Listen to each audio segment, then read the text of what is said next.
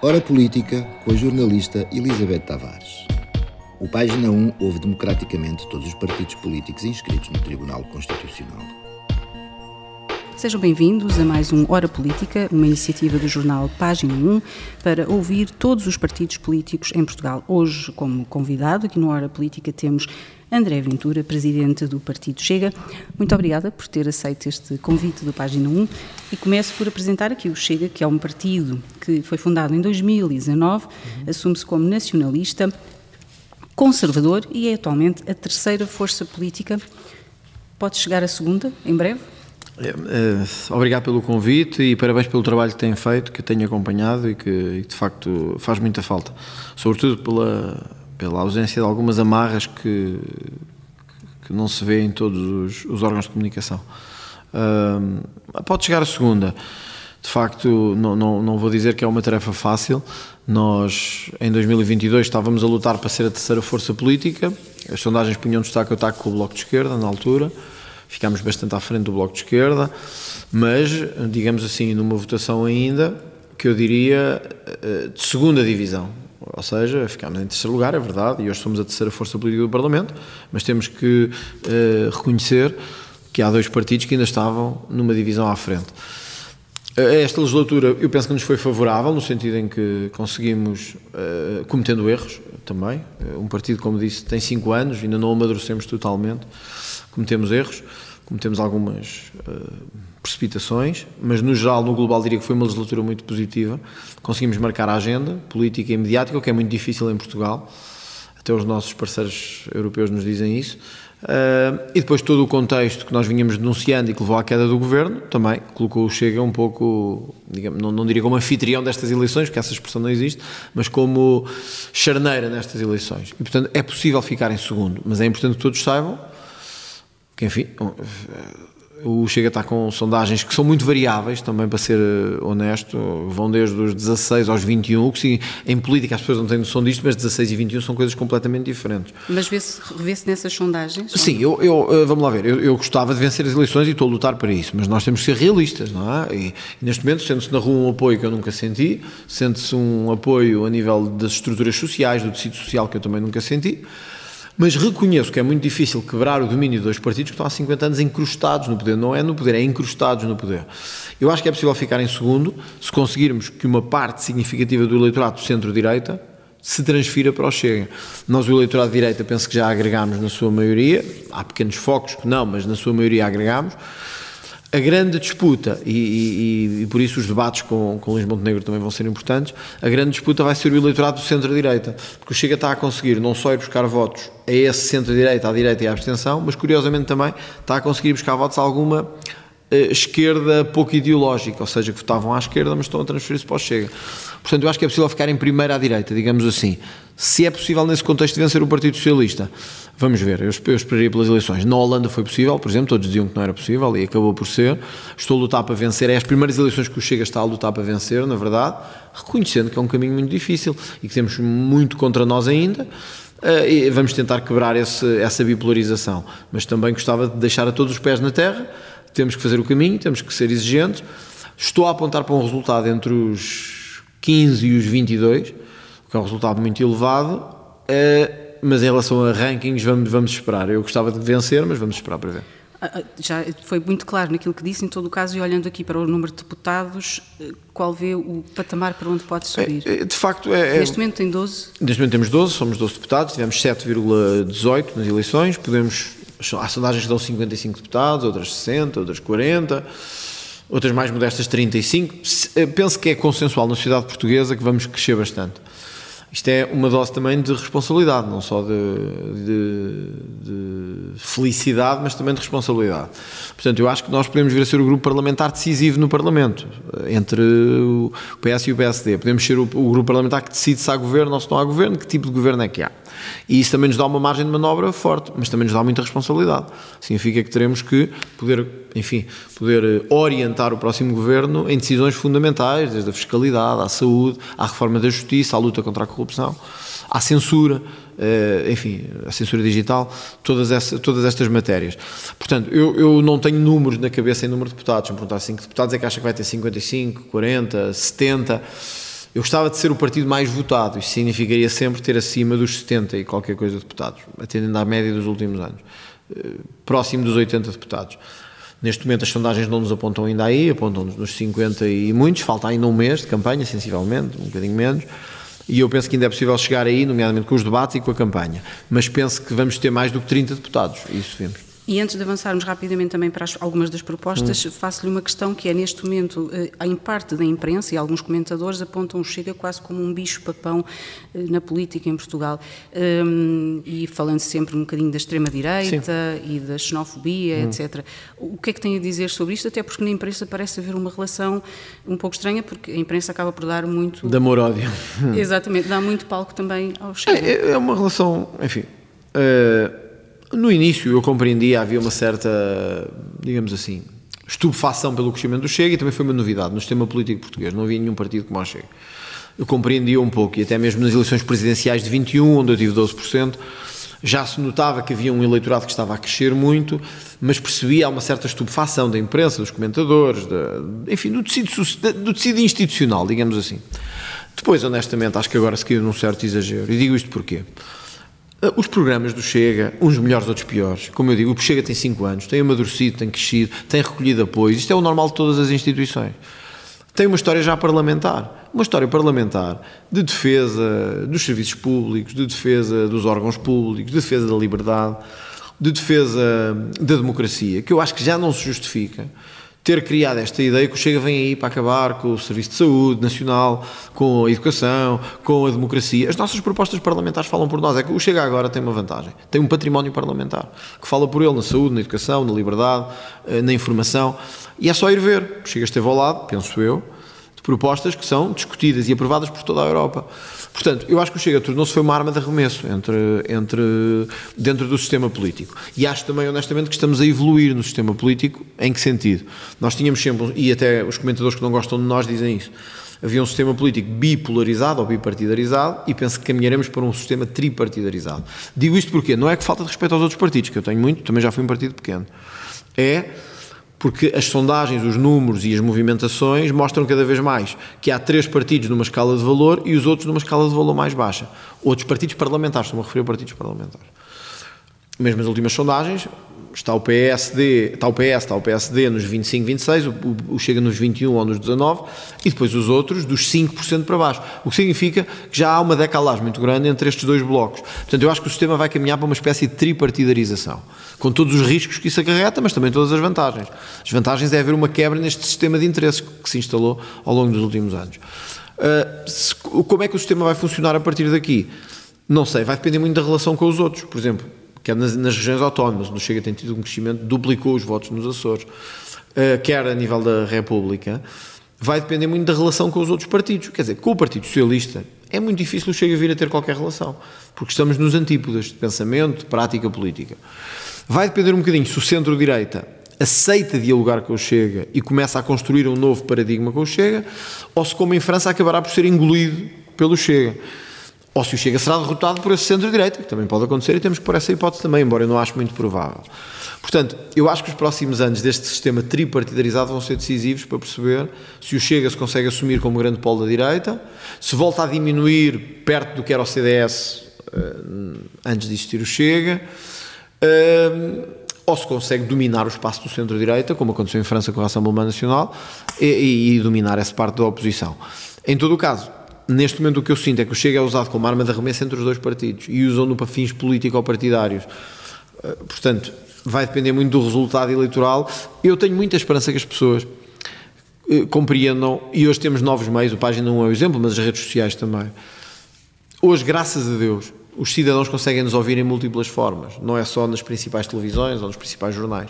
Portanto, ouvem-nos diretamente, eh, ouvem e criticam diretamente. Eu todos os dias sou criticado no Instagram, no Facebook, no TikTok, no Twitter, por propostas nossas. Tento responder, quando não consigo, alguém tenta responder.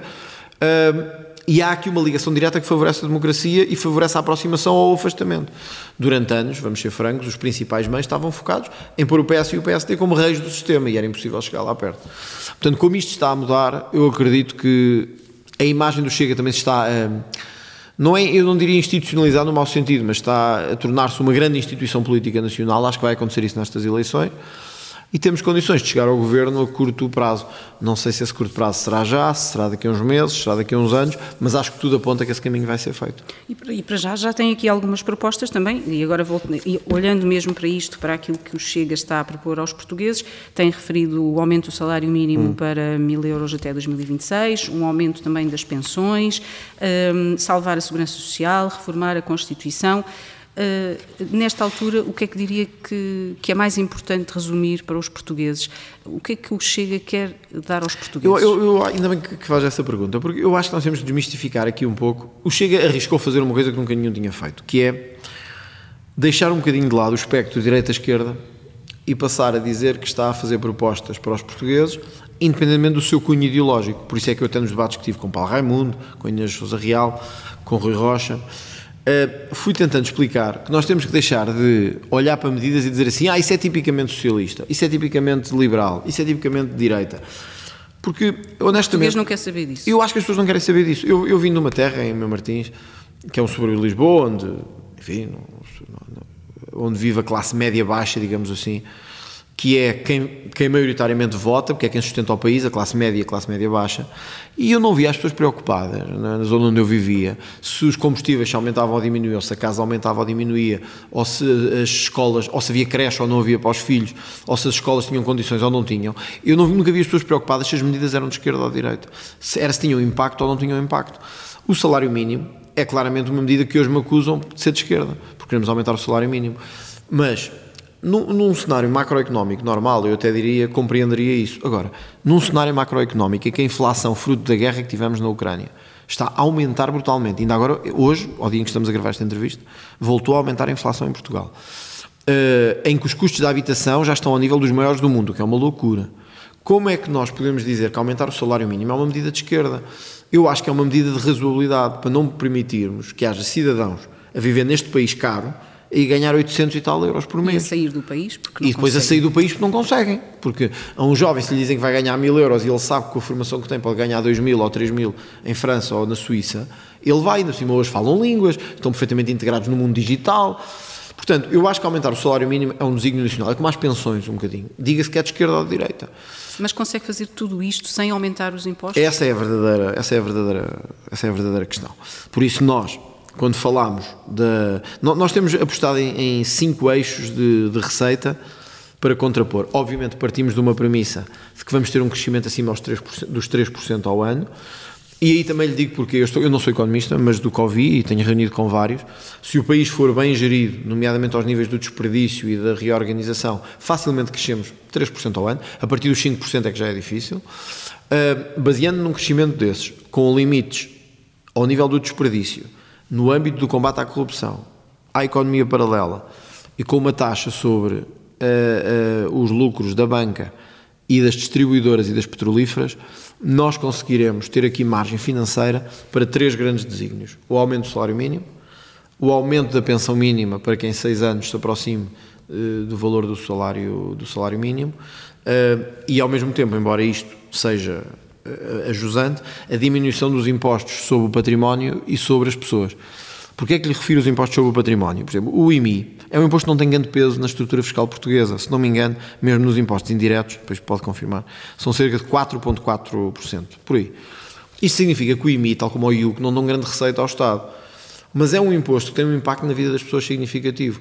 Para além de ser um imposto teoricamente estúpido, porque nós como eu disse na televisão, quando compramos uma casa pagamos um imposto, quando vendemos a casa pagamos um imposto, para fazer obras na casa quase todos pagamos um imposto, mas uh, o IMI pagamos pelo simples facto de ter a casa.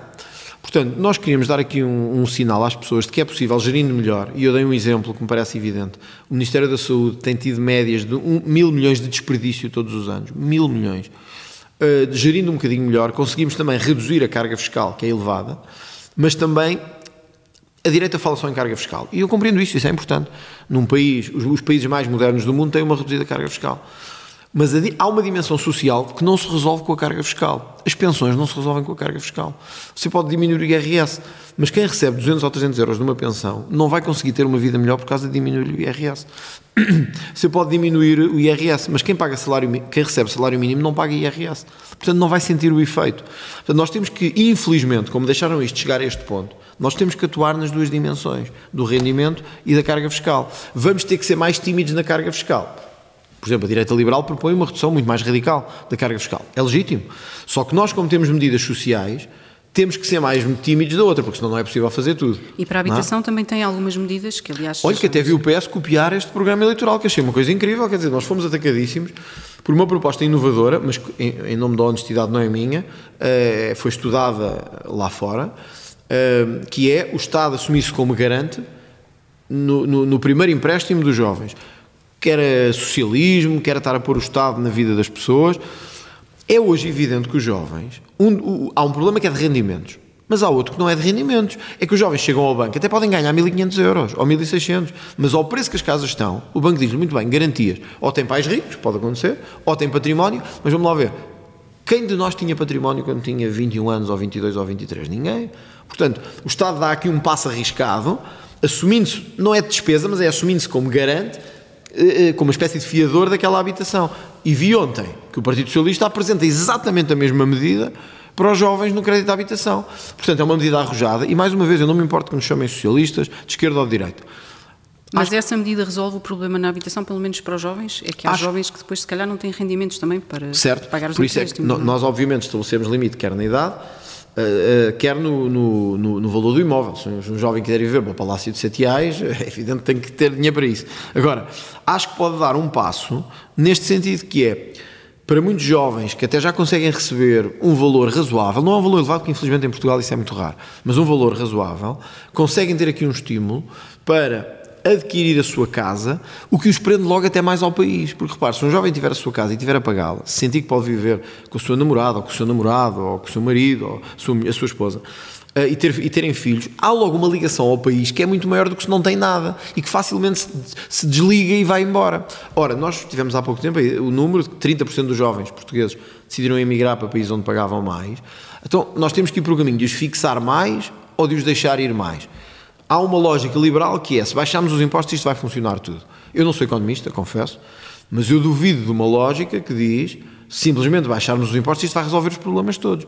Porque muitos dos problemas não têm a ver com impostos, têm a ver com falta de liquidez e também com falta de capacidade de ação no mercado.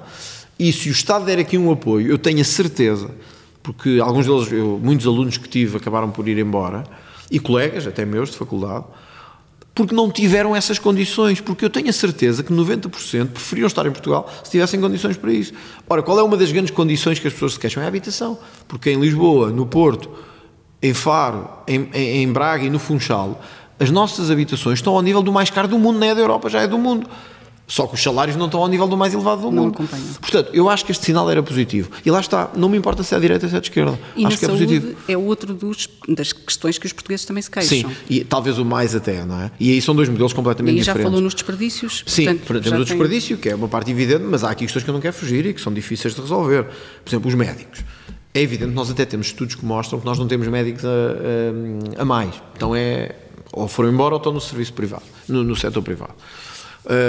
Por outro lado, nós também sabemos que há hoje uma, uma, uma, uma, uma gestão deficiente do Serviço Nacional de Saúde e que o governo socialista aumentou muito, ao criar super macros, micros e, e super estruturas em todo o lado, uh, ao nomear, ao, ao querer uh, desdobrar estruturas não para serviço, mas para nomear pessoas.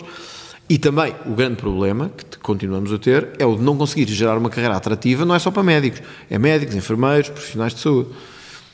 O que é que nós defendemos aqui? Nós defendemos que haja um regime de horas eh, extraordinárias que eh, seja efetivamente pago, porque muitos destes médicos o que se queixam é que, sobretudo nas urgências, fazem horas e horas extraordinárias e que a partir de um certo limite deixam de receber. E isto era importante resolver, para eles se sentirem presos ao, ao serviço de saúde, o mesmo com os enfermeiros, era, era, era importante, mas também permitir que o setor privado e o setor público criem uma interação, que é o que não temos. A esquerda diz sempre, não, nós temos que manter o setor, o setor, o Serviço Nacional de Saúde Público. Isto é facilmente verificável. Nós já não temos um Serviço Nacional de Saúde Público. Cerca de 40% das diligências já são feitas no setor privado, seja análises, seja, seja procedimentos de natureza diagnóstico, seja cirurgias. Portanto, nós já temos um sistema complementar. Só que a cegueira ideológica dos últimos anos levou-nos a querer retroceder esse caminho, acabando com PPPs, menosprezando o setor privado, uh, espezinhando médicos que foram para o privado, ao ponto que o secretário-geral do PS, posso estar enganado, mas foi o que eu li ontem, até quer obrigar os médicos que saiam do Serviço Nacional de Saúde a compensar o Serviço Nacional de Saúde, uma espécie de indemnização por irem para outra, para outra vida. Portanto, eu acho que a chave do sucesso aqui é a articulação. Nós não vamos ter mais médicos para o ano, ou seja, nós não vamos resolver este problema em seis meses, porque temos, os médicos demoram tempo a formar. Eu acho que faz falta, mesmo assim, desdobrar os focos de ensino, os polos de ensino de medicina em Portugal, acho que faz falta, como aconteceu com o direito, com a engenharia, com a economia nos anos 80, acho que faz falta que haja mais faculdades de medicina, mas sobretudo eu acho que nós temos que criar uma boa sinergia entre o privado, o público e o social. Uma dessas manifestações são as parcerias público-privadas, mas não só. Eu acho que é possível criarmos protocolos e, e, e sinergias entre um setor e outro, garantindo que quando a pessoa, mesmo que escolher ao público, e aqui a liberdade é importante, a pessoa poder escolher, vai ao público, mas não consegue ser atendida em tempo, ou porque não há profissionais, ou porque não há condições naquele momento, pode ir ao privado, gastando o mesmo que gastaria no público. Portanto, garantindo uma cobertura do Estado também ao setor privado e ao setor social. Portanto, Só... isso já vai ajudar a que nos picos de, de, do inverno, por exemplo, quando Sim, há uma saturação. Porque se não temos, se não maior... temos, enquanto nós não fizermos o reforço dos centros de saúde, porque isso é decisivo para impedir as urgências. Reconheço que há uma cultura em Portugal que pode promover eh, mais o sufoco nas urgências. Mas o verdadeiro problema, e eu vejo até na terra dos meus pais, o verdadeiro problema é que as pessoas sentem que não têm uma rede de cuidados, de proximidade, que lhes permite ser essa primeira porta. E, portanto, sentem que vão para um centro de saúde, ou não, há, ou não está aberto, ou o médico só está duas horas por dia, ou não tem, ou, tão, ou, ou, não, ou está fechado, ou então, quando for para alguma coisa mais importante, vão mandá-lo no fim para o hospital e não ele pensa, então vou já para o hospital e resolvo já tudo.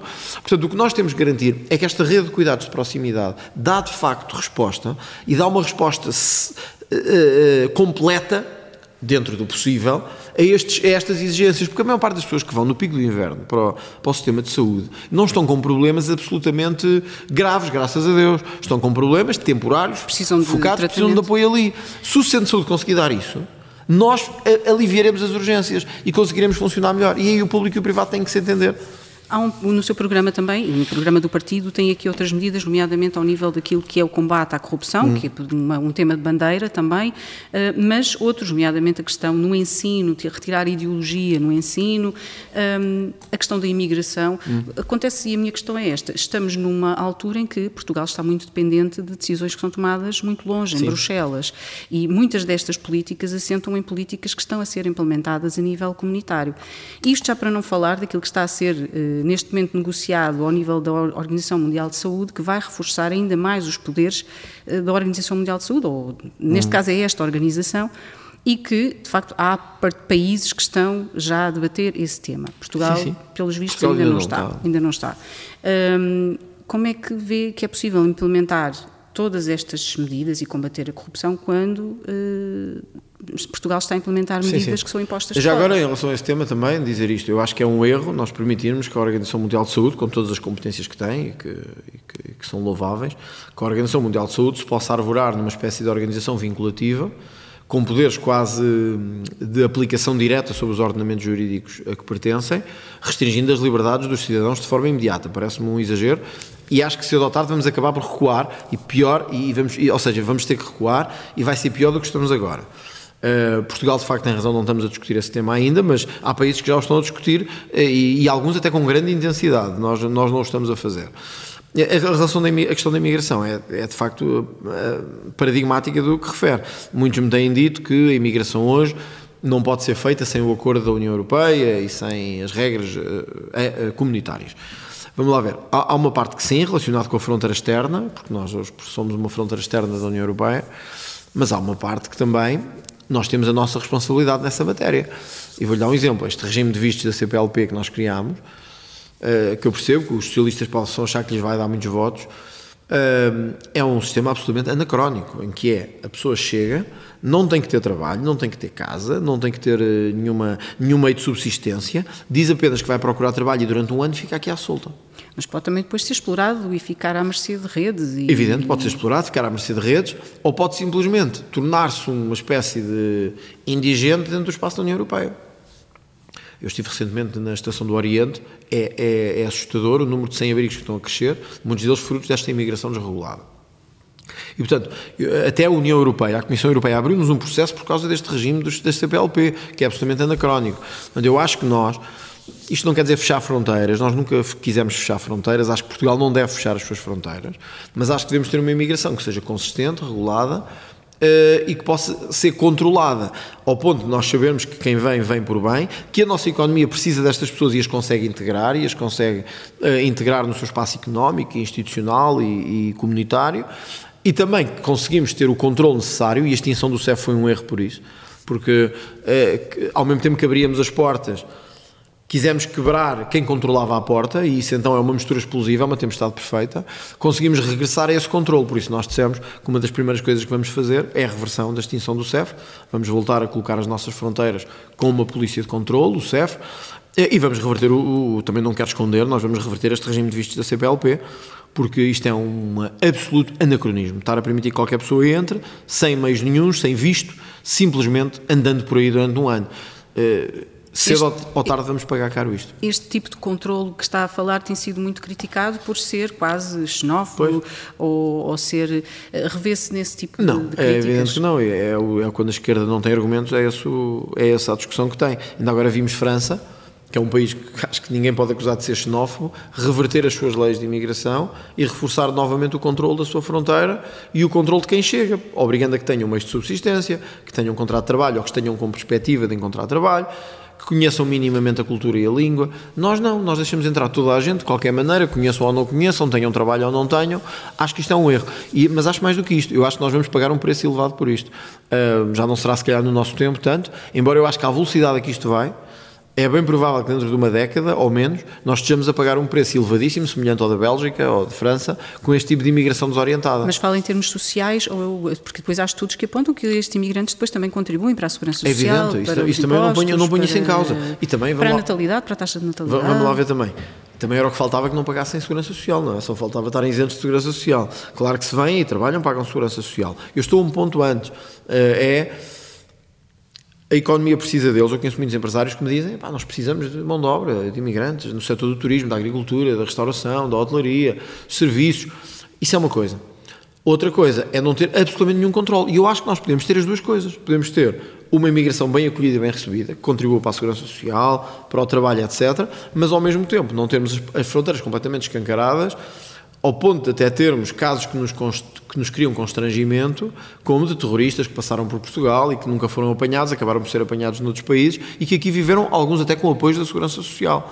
Portanto, eu acho que conseguimos ter o melhor dos dois mundos nesta matéria. Precisamos é de coragem política. E a coragem é dizer, sim, queremos acolher bem, mas queremos acolher com controlo, queremos acolher com regra e queremos acolher sem, sem falsos humanismos, porque o que leva à estação do Oriente Cheio é o falso humanismo, é o dizer, não, não, nós acolhemos toda a gente, venham que haverá condições para isso. Só que depois não há. Depois, aos preços a que a habitação está em Portugal, é muito fácil que alguém que chegue sem nada fique a dormir na rua, porque não consegue desenvencilhar-se. Portanto, eu acho que nós precisamos de uma imigração controlada, regulada, e nesse sentido bem integrado. Acho que podemos ter o melhor dos dois mundos neste caso. Uma última questão que tem a ver também com estes, hum, estes hum, protestos que têm havido agora de agricultores, agricultores, mas não só, também das forças de segurança, tivemos dos professores hum. há não muito tempo, ou seja, há aqui também um, um, gritar de parte da sociedade de pedir algumas mudanças uh, em determinadas áreas. Como é que o Chega vê este tipo de, de protestos e de... O Chega sempre... Que, aliás, muitas vezes são colados à extrema-direita. Eu sei, eu sei, por isso é que eu ia, por isso é que eu ia dizer isto. O Chega sempre teve a perspectiva, desde que estes protestos começaram, de se desligar deles politicamente, ou seja, de permitir que a sociedade também faça o seu caminho. Há, há um espaço para os partidos, há um espaço para organizações da sociedade civil. E estes protestos, estes movimentos, estas uh, manifestações, até perdem às vezes se os partidos se juntarem, porque tornam-se partidárias e não, e não espontâneas. Chega, obviamente, pela proximidade que tem, com a causa dos polícias desde sempre, acompanhou muito de perto a questão dos polícias, sem termos sido nós que organizámos ou incentivámos, mas acompanhámos de perto uma coisa que era justíssima e que eu continuo a achar que foi só uma tentativa do governo de espezinhar estes profissionais, podendo, fazer, podendo ter tomado uma decisão justa, não o fez. Vimos que os agricultores sentem o mesmo. Eu, eu durante os últimos três anos, fiz imensas visitas a feiras agrícolas, eh, à CAP, a organizações de agricultores e sabe que nos últimos anos, pelo menos no último ano, aquelas grandes feiras que assistimos em Santarém, na Golgã, etc., muitas delas, o governo já nem sequer era convidado para estar presente. Ou seja, a senhora ministra convidavam os líderes de outros partidos, mas nem sequer convidavam a ministra da Agricultura. Tal era o ambiente crispado que se estava a criar. Porquê? Porque os apoios não chegavam. Eu conhecia agricultores que ainda do tempo do Covid-19 ainda não tinham recebido os apoios.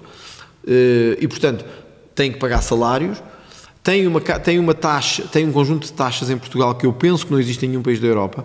Na capa, uma vez disseram que as taxas agrícolas em Portugal ascendem a 1200, só para as pessoas terem noção, 1200 taxas sobre isto, sobre aquilo, sobre o trabalho aqui, sobre o gasóleo, sobre, ou seja, uma confusão e um, e um peso enorme e que os apoios nunca lhes chegam, eles não têm uma palavra do governo. Tinha que acabar assim. Se não fosse agora, era daqui a seis meses ou a sete. Portanto, isto não tem a ver com a extrema-direita nem com a extrema-esquerda.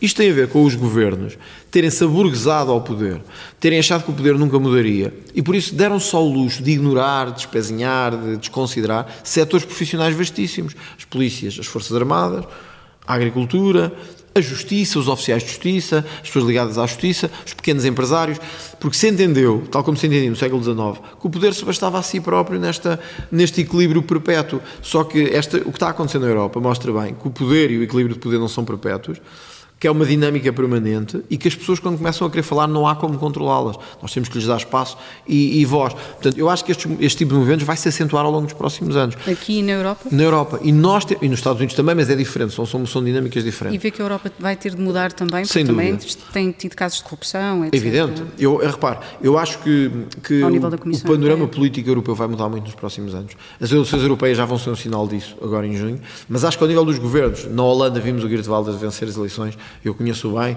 era impensável há quatro anos ele pensar em vencer as eleições. Em Portugal, nós não sabemos se o Chega vai vencer, mas estará pelo menos com um resultado histórico e isso, muitos colegas meus europeus dizem que nunca acharam que Portugal pudesse ter um movimento deste tipo e com este peso. Em Espanha o Vox está numa situação um pouco mais frágil, mas está em crescimento acelerado. Em França, na Alemanha a AFD está em primeiro em algumas mas sondagens. Mas há tentativas de bloquear estes partidos, até na Alemanha, Imenso. e de ilegalizar alguns Ou, partidos. Ouça, eu, eu às vezes queixo-me em Portugal, mas o que eu vi na Alemanha foi assustador. Há até tentativas de quebrar a subvenção que eles recebem, como nós recebemos, por, quando se tem X deputados e X votos de quebrar, ou seja, a possibilidade de eles não receberem nenhuma verba de funcionamento. Portanto, há países que estão. Só que isto geralmente não funciona. Tem o efeito contrário, porque as pessoas sentem que é, é, é a democracia que está a ser posta em causa. Ora, se as pessoas votam no Chega, e hoje com a pluralidade de meios que existem, eu ainda acredito que possa haver algumas pessoas que votam ao engano, mas hoje a grande maioria da população sabem quem é que está a votar, quer votar e tem consciência de que é que está a votar. Não é? E houve um recuo no nível de democracia com estes partidos atualmente no poder. Evidente, nos evidente. últimos anos. Evidente, houve, houve, houve, nisso, houve nas restrições de direitos, liberdades e, e garantias. Uh, há uma tentativa de condicionar a justiça nesta matéria também, para que a justiça não atue de determinadas formas. Por isso é que nós queremos no nosso programa, uma das prioridades, é despolitizar a justiça. Despolitizar aqui não é dizer que os magistrados ou os, ou os polícias estão dominados pelo poder político. Eu conheço muitos e sei que são independentes e pessoas sérias mas há uma tentativa institucional de condicionar. Quando o poder político é que nomeia algumas destas pessoas, é difícil depois pedir a estas pessoas que venham a investigar esse poder político que os nomeou. Portanto, nós defendemos que temos que caminhar para, para mais autonomia e para menos politização destes, destes. Mas isso não é quase uma tarefa impossível, é como retirar, por exemplo, a ideologia do ensino, ainda se consegue, porque está muito entranhada na produção dos programas hoje em dia. Eu, eu, ainda hoje publiquei no meu Instagram e no, e no Facebook um vídeo também com alguma polémica, a mostrar um, o que foi uma contratação de um artista para, um, para animar uma escola, com conteúdos absolutamente aberrantes e sexuais e etc para mostrar aos pais se se sentem confortáveis com aquilo. Qual é o problema? Isto não passa nas televisões, não chega ao grande público e nós temos que andar aqui a trabalhar com muita força nos meios alternativos que temos. Porque eu tenho a certeza que muito disto que acontece, quer na corrupção, quer na ideologia de género no ensino, é, olha esta coisa das casas de banho mistas, estas coisas que eles agora, a cultura oca em geral, se as pessoas vissem isto com os olhos, a grande população isto mudava. Só então, que... se houver uma proposta para ajudar os grandes grupos de mídia que estão a precisar de uh, financiamento, o Chega irá ser a favor disso? Uh, nós, nós reconhecemos duas coisas. Um, a importância de haver meios uh, independentes. O que nós temos dúvidas hoje é que estes meios sejam verdadeiramente independentes. E, portanto, mesmo na RTP, mesmo no caso da RTP, que é um meio público, há muitos que defendem que a RTP deve ser privatizada. Aqui a questão é: nada nos garante hoje que, mesmo privatizada, ela não ia parar às mãos de, de, grupos próximos do poder político. E, portanto, o que nós queríamos mesmo, antes de discutir os apoios, eu, eu reconheço que há meios de comunicação em muita dificuldade, também temos reunido com, com alguns, Uh, e alguns é os trabalhadores. Com jornalistas com, a receber muito mal. Jornalistas a receber mal, alguns com muitos salários em atraso, Sim. e este problema, porque assim, uma sociedade com mau jornalismo também não é uma sociedade democrática.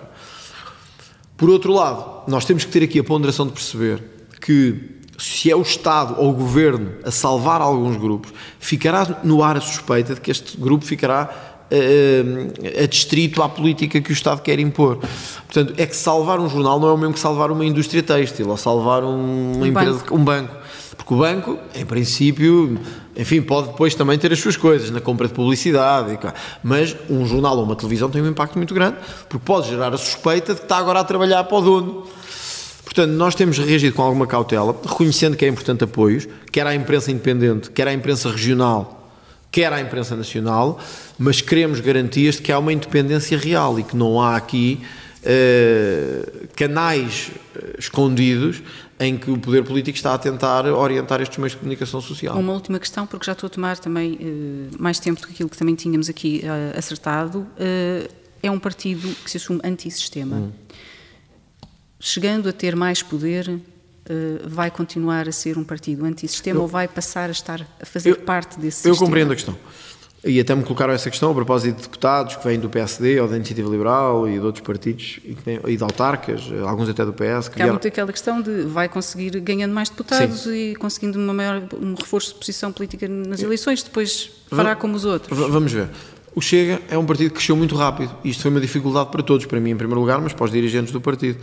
Chega cresceu muito rápido, em 4 anos, 5, mas na verdade foram 4, e com um facto que eu acho que nunca tinha acontecido em Portugal, é recebendo pessoas das mais diversas orientações políticas. Por exemplo, nós no Alentejo e no Algarve, e no Setúbal, perdão, recebemos uma série de novos militantes e dirigentes que vinham do PCP. Alguns tinham sido funcionários do PCP. Funcionários. Uh, no norte do país e no centro estamos a receber pessoas naturalmente que vêm do CDS e do PSD. E aí a integração é mais fácil. Em Lisboa estamos a receber o voto que não é ideológico. Muitos votaram no PS, outros no Bloco de Esquerda, outros no PSD, mas sem convicção. O que, é, o que o partido vai ser nos próximos anos vai depender muito da nossa capacidade de manter os fios unidos e de manter também uh, uma liderança focada, unida, uh, falar a uma voz e manter um quadro de valores estável.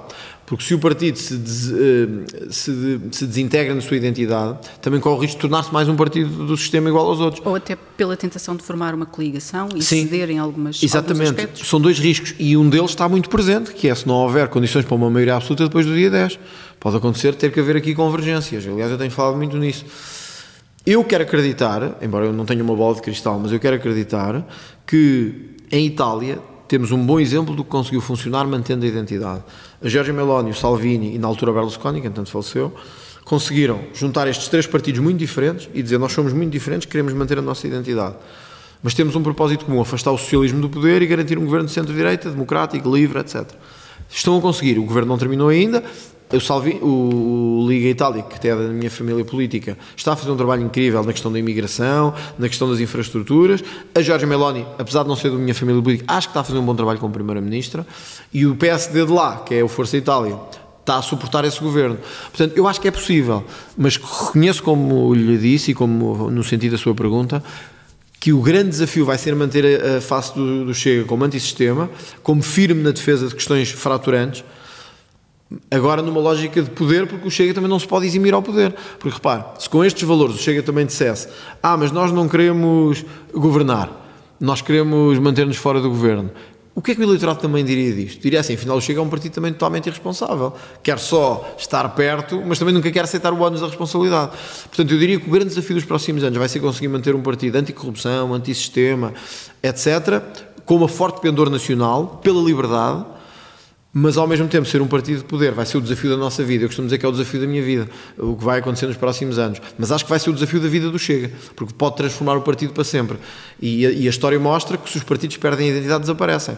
Que o PRD em 1987 elegeu, teve 17, tal por cento, elegeu um grupo parlamentar enorme, mas desapareceu. O CDS, quando começou a perder a identidade e a ser a muleta do PSD, desapareceu. E é uma lição para nós. É uma lição para nós. Provavelmente já não serei eu enquanto líder do partido, mas é uma lição para o futuro do que deve ficar. Não é? Partido depois sobreviverá sem o André Ventura? Terá que sobreviver, porque o André Ventura não vai durar para sempre e também porque hoje Uh, uh, os líderes políticos estão a durar cada vez menos, esta é a verdade. Nós olhamos para a média, comparávamos com os anos 80 e 70, os líderes duravam 10 anos, 15, porque o mundo não estava à velocidade que está hoje. Hoje nós estamos a uma velocidade social, política, mediática, os líderes tendem a durar menos. Portanto, eu sou presidente do Chega há cerca de 5 anos, gostava de fazer mais este ciclo, mas reconheço que um dia o meu ciclo também vai terminar e eu também gostava de fazer outras coisas na vida ainda, tenho 41 anos, gostava de fazer outras coisas. Uh, e acho que o Chega tem todas as condições para sobreviver uh, depois de mim. Nós temos hoje bons deputados, acho que temos uh, valores já futuro, pessoas já reconhecidas pela sociedade, até mediaticamente não deve ser uma tarefa fácil, no sentido em que o partido ficou muito ligado à imagem do fundador, neste caso fui eu, mas acho que vai acontecer e terá que acontecer. No... Então não se vê um dia Primeiro-Ministro? Eu vejo, mas pode, mas isso depende dos portugueses, não depende de mim. Imagino que os portugueses não escolhem isso. Também eu tenho, eu tenho que saber o momento quando os portugueses quando entender, ou seja, se eu algum dia entender que eu já levei o partido ao máximo que poderia levar, ter a capacidade de perceber que se calhar outros agora podem pegar e fazer esse caminho que eu não, enfim, que eu não consegui fazer, mas conseguiu fazer até aqui. Eh, às vezes a chegada ao poder depende de muitas circunstâncias. E se eu reconhecer um dia que já não sou eu o indicado e outra pessoa pode ser, eu sairei do caminho, não preciso que me tirem, espero conseguir sair pelo meu próprio pé. E com isto clarificado, mais uma vez agradeço a André Ventura e ao Chega terem aceitado este convite do Hora Política do Página Eu é que agradeço e agradeço o trabalho que têm feito pela liberdade em Portugal. Muito obrigada. Aos nossos leitores e ouvintes também, um até breve e obrigada por estarem aí.